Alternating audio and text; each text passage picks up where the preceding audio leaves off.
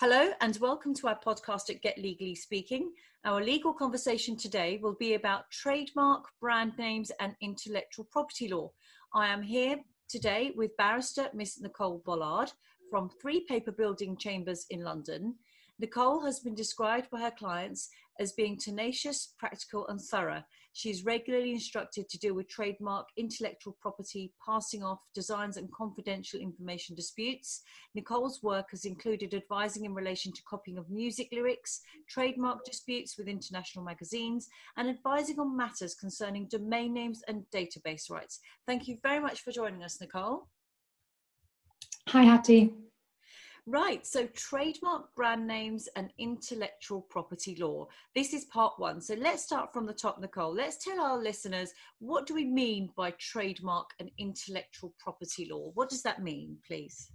So it's probably best to start off with intellectual property and what that means.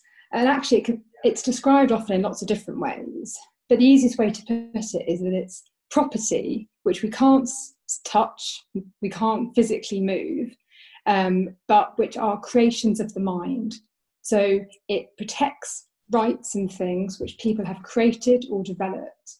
And there are lots of types of intellectual property, and trademarks are one type of intellectual property. So essentially, it's a subgroup within that. Right. So give me an example of an intellectual property. So let's take the trademark example. So a trademark is a type of intellectual property, and trademarks are everywhere. So in your day to day life, you will see trademarks all the time. They could be a brand name, such as Coca Cola, they can be the logo, they can be a color or something like that. So anything um, that you've created that's been created by the mind and put into a name or a design or something like that. For example, Get Legally Speaking is a brand name and that's trademark. So that is an that belongs that is considered an intellectual property because it's trademarked. Exactly, but actually, quite a few types of intellectual property exist even if you do nothing to register them. So, get legally speaking, you have a registered trademark, and that that's those steps have been taken to register that. But in fact, with lots of intellectual property, those rights exist automatically. So, something um, yeah.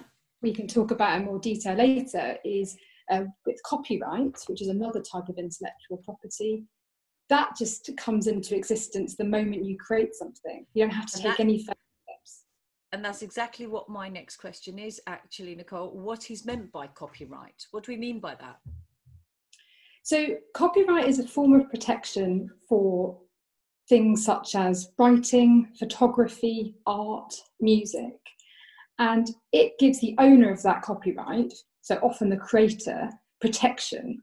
Uh, and that protection just stops somebody else using it in, in simple terms. So, to give an easy example, if I do even a doodle right here on a piece of paper and draw uh, a little silly cartoon figure, I immediately have copyright protection in that. If even that's original. without registering it, even without yes. registering it. Right, that's very interesting yeah. because then I get I can hear people saying, "Well, why have I spent all that time and money registering something if I automatically have a right over something that I've created?"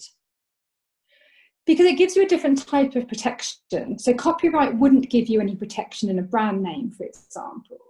Um, copyright covers a, a range of things, but usually we think of artistic creation. So um, a novel, a painting, a photograph, um, music is a really big category of copyright protection. Yes. So yes. Um, both the music itself, so the lyrics and the written music, and but the also the recording. Yeah, yeah, yeah. So okay, so here's the big question. So what are the copyright laws if I want to use a piece of music that has copyright for my own project that I have found online, for example, like on a podcast project. So, say I wanted to add a little jingle to this podcast, and I went online, Googled nice pieces of jingle music for podcasts, and up they came. And I thought, well, that's nice. And with technology these days, you can very easily just take a piece and put it onto anything, really, using computers and technology what what's what's the laws on that? Um, you know because there are some uh, conceptions that if only if you use 10 seconds of it or 20 seconds of it or if you use it for something positive you should you, you know you're okay. Talk to me about that please Okay, so it's a really common question, and I think there's a lot of misinformation out there on the internet. Usually, I think people can do some good research themselves. When it comes to this question, there's a lot of misinformation. In simple terms, my headline answer would be just don't do it, probably. Um, right. It's better as a general piece of advice, and I'll explain the reasons in more detail. As a general piece of advice, it's best not to use copyright protected music. So, commercial music, um, as I say, all music will be subject to some copyright in reality. Any, any recordings that you hear day to day, it's very likely will be copyright protected. Um, but the best thing to do is to not use that without the owner of the copyright's consent. Dealing with the good cause idea. So people often think that if they're using the music in a not for profit environment, so if it's for a charity or something like that, or if they're doing it, say for a podcast which has no sort of commercial aims, it's just a bit of fun, something they do at home. The reality is that in itself doesn't mean that you can use someone else's work without their right. permission. That's the big misconception and, then. Mm. Definitely. Now, there are practical considerations, which is in reality, if you really are doing a tiny podcast which you do from your bedroom and only a couple of people in your family listen to, then maybe in reality nothing will come of it. But in terms of the actual law and the rules on it, you have no right to use that. And any actually, amount of seconds. This is the other big seconds. misconception. So it's not so much the time when it comes to copyright protection it has to be a substantial part of the music. Ah. But the ah. reality is that we all know songs where you could hear a few beats and immediately know what song it is, or hear a few lyrics. Well, I remember back in the day when Capital Radio used to play a, literally two beats of a song, and whoever guessed it, they'd put the money up, this prize money up every week, and then you know you'd end up winning this big prize. And but you're right. So what you're saying is. It, it, it's if it's identifiable to the original source. That's what we're saying. Yes. So, in simple terms. Why, yes. So, the reason why there's a myth or misconception about 10 seconds of it or 30 seconds is because what we're saying is the person thinking that that's okay is probably thinking, well, they won't guess which song it came from because it's only a couple of beats or whatever. But actually, um, it's not the length of time, it's whether you can identify it to the original source. And that's a very, very clear you know piece of advice isn't it? It's very clear definitely. And i think um you know sometimes people think they're being quite clever by literally taking a few beats of something. Um yes. but then sort of you you you run a risk. And i think that's why my headline was just don't do it. Because yes. the reality that's a risk you run. And there are some sort of podcast sort of hosting devices which actually do scan their podcasts as i understand it for use of music so although the owner of the copyright might not actually pursue you, it might not come to sort of, I don't know, um, the Spice Girls' attention. Let's use a really dated reference that you're using yes. some of their music. But actually, the service that you're hosting your podcast on might know and might just take you down and not let you, um, you know, use it again in the future. So yes. even if you don't run the risk of, you know, having a full blown legal dispute with somebody, um, it's yes. probably still not worth doing. Um, there are, because it's such a common problem, there are websites that um, provide music which is specifically available to be used. And I've seen them, and you can go on and literally from five ninety nine to sort of a hundred pounds, if you like. I don't know what determines the price of what these pieces of music should be sold out at.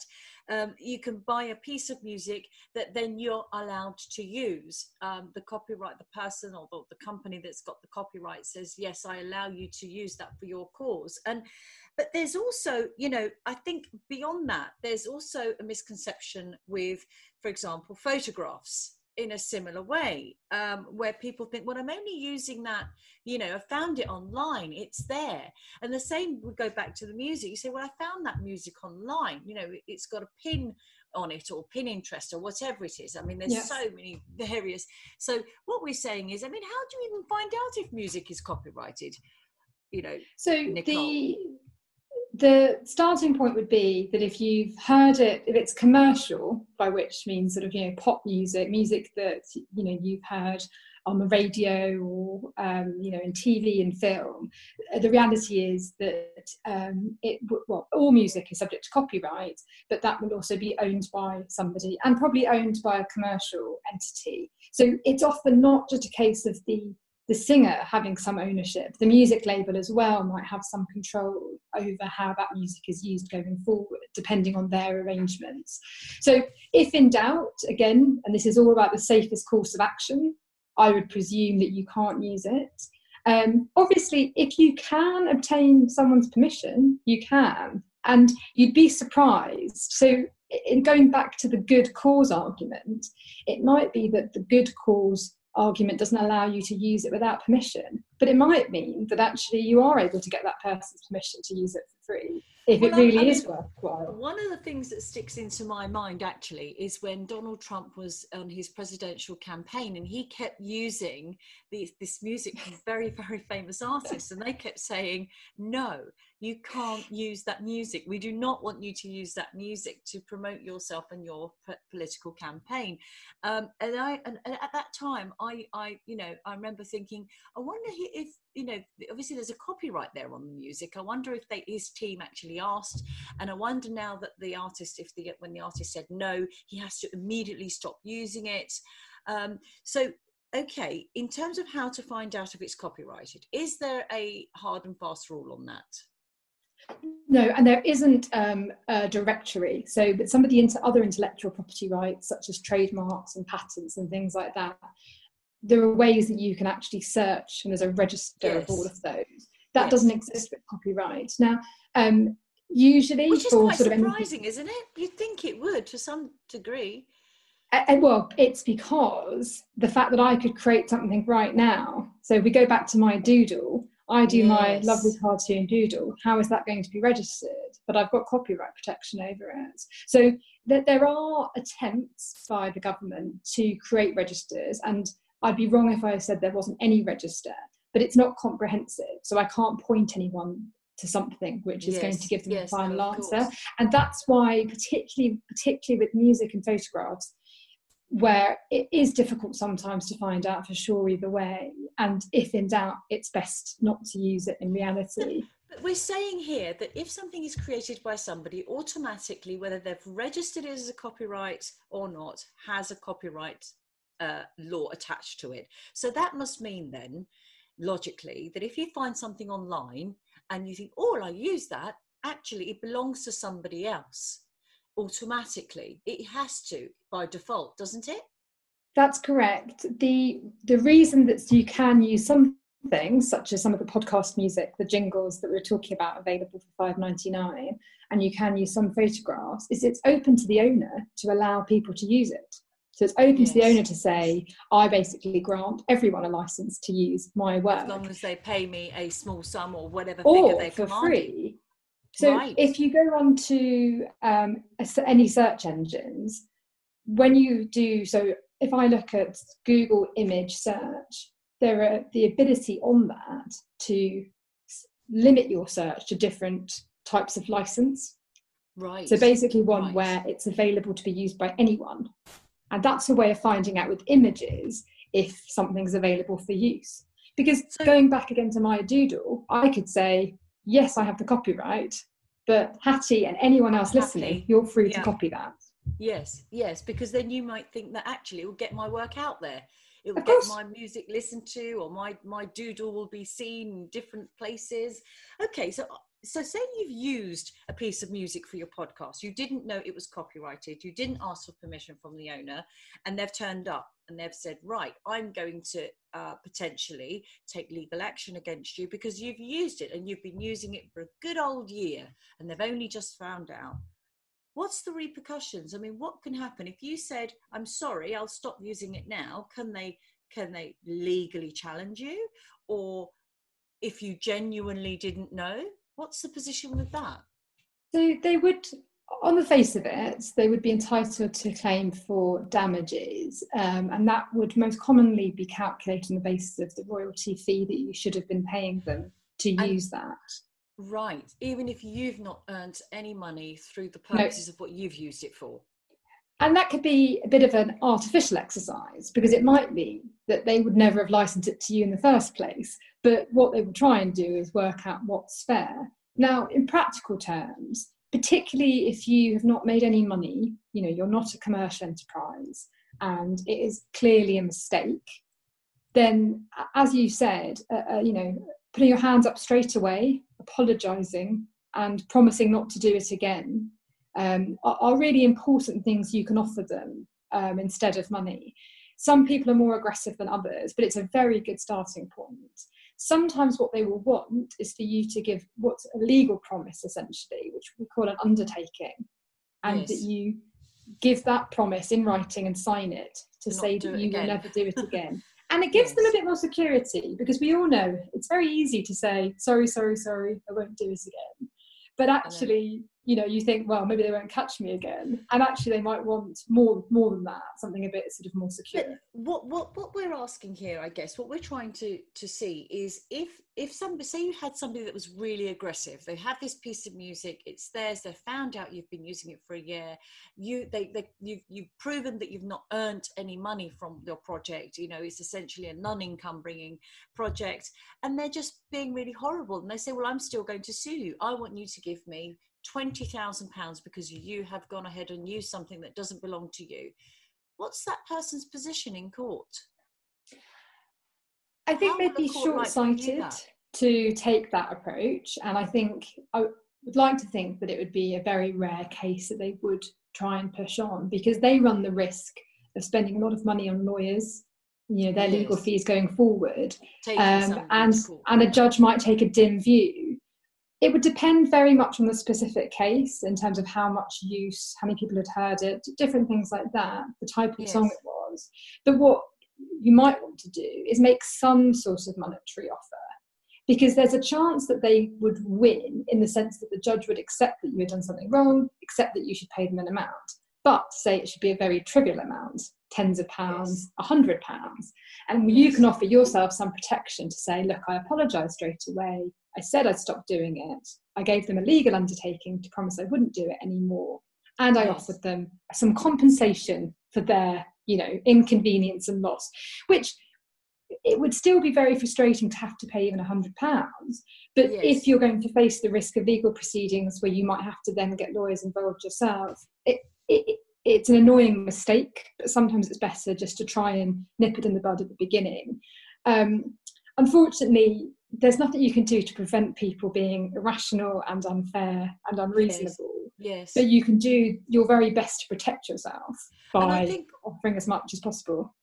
Yes, and I, and I think one of the points that's also worth considering is that if you have from the very beginning of the outset, when somebody's contacted you and said, "Look, you're using my music or you're using my art," uh, and that's not your, for you to use.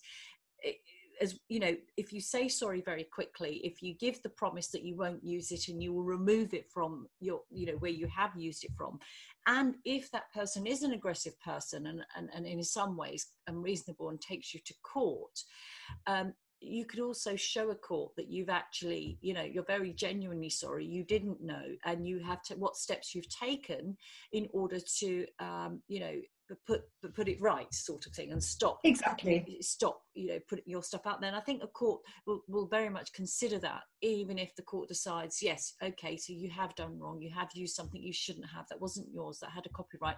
But then when it comes to the redress the court could, could possibly be very lenient towards you because they can see that you're doing it you've done everything possible. It was a genuine mistake and perhaps the, the other person is being a little bit hasty and um, not so fair in saying well you've now got to give me lots of money. And, and i don't doubt for one second that there is on the very odd occasion aggressive people like that out there um, who will frighten people with court proceedings and legal proceedings and things like that. But i think always best to take legal advice definitely if you're if someone is threatening you because you've used a piece of music or a copyrighted piece of information um, and see what your position is or if someone is using your information and, and, and refuses to stop using it and says well i don't care. Who are you? You're a nobody. You know you shouldn't have had it on the internet or i shouldn't have been able to find it on my internet search. Um, okay so we've got time for one more question. Nicole. okay. time does fly when you're having fun. Um, And I think the question that I would like us to discuss, please, is what are trademarks? How can a trademark law apply to my brand? So I've created a brand, and I'll take Get Legally Speaking as, a, as a, an example. So we designed this logo, we came up with the name, um, and um, you know, trademark law. I've had it trademarked. How can that protect that brand? What's the benefits of having a trademark on your brand? And it can can be any kind of design or anything that is trademarkable. Okay, so just to start with absolute basics. So a trademark is something that enables an individual or a company to distinguish their goods and services, so whatever they're selling, from their competitors. So that's the reason you want a trademark. So that can be a logo, like you've said, it can be a brand name.